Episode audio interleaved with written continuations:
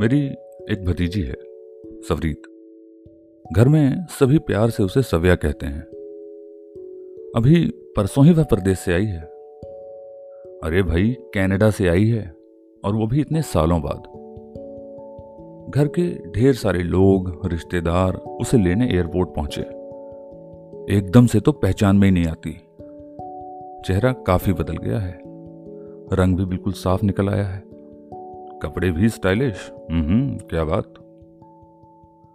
आज से लगभग चार साल पहले, जब सव्या को कनाडा भेजना था, उसके पिता ने बड़ी मेहनत और प्रयासों से पैसे इकट्ठे किए। फिर कहीं जाकर सवरीत का जाना हुआ। वहाँ जाकर सभी प्रवासियों की तरह दिन में पढ़ाई और फिर बचे समय में कोई छोटी मोटी नौकरी। उसे नौकरी नहीं कह सकते। असल में वे होते हैं रोज़मर्रा में मिलने वाले छोटे मोटे काम। इन्हें चुनना और करना किसी भी प्रवासी की इच्छा नहीं, मजबूरी हुआ करते हैं। वहाँ प्रदेश की महँगाई और जीवन शैली में ढलने के लिए।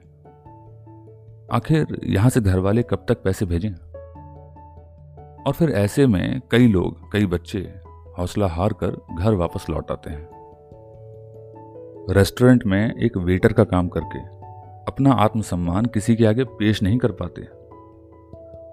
आँखों में अच्छे जीवन का सपना लेकर जो परदेश गए हों, वे सिनेमा हॉल में टिकट काटकर अपना दिन नहीं काट पाते। शायद परदेश में गिरने वाली बर्फ़ इनके सपनों और इरादों से ज़्यादा कठोर होती होगी। तभी तो सड़क किनारे जमी बर्फ़ को तोड़ने का काम ये नहीं कर पाते पर अपना हौसला ज़रूर तोड़ लेते हैं। और लौट आते हैं घर वापस। भूल जाते हैं वो कि कुछ समय के संघर्षों के बाद ही आनंद आता है। आखिर कड़ी धूप का मौसम भी पूरे चार महीने चलता है। तब कहीं जाकर बारिश की पहली फुहार नसीब होती है।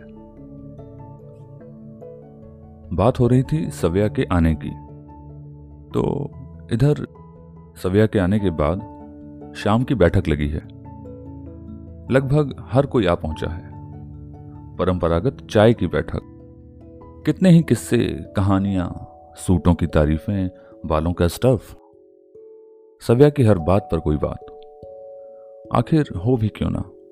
इतना लंबा अरसा जो गुजरा, सव्या से रूबरू किस्से सुने हुए।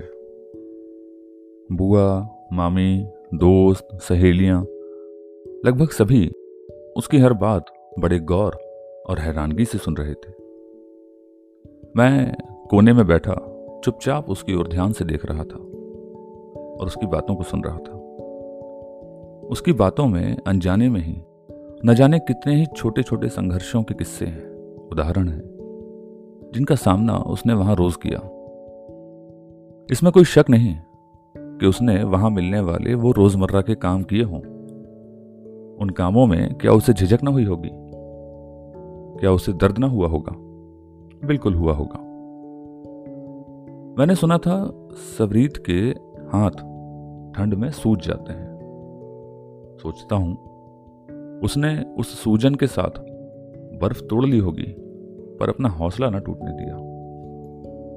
जिस सब्या को यहाँ घर पर गर्म रोटियाँ घी लगाकर माँ के हाथ से मिला करती थी, क्या उसे वहाँ किसी को पिज्जा या शेक सर्व न करना पड़ा होगा?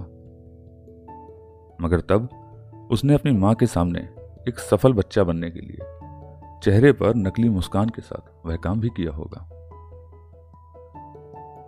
ऐसे ही न जाने कितने अनगिनत संघर्ष और तकलीफें।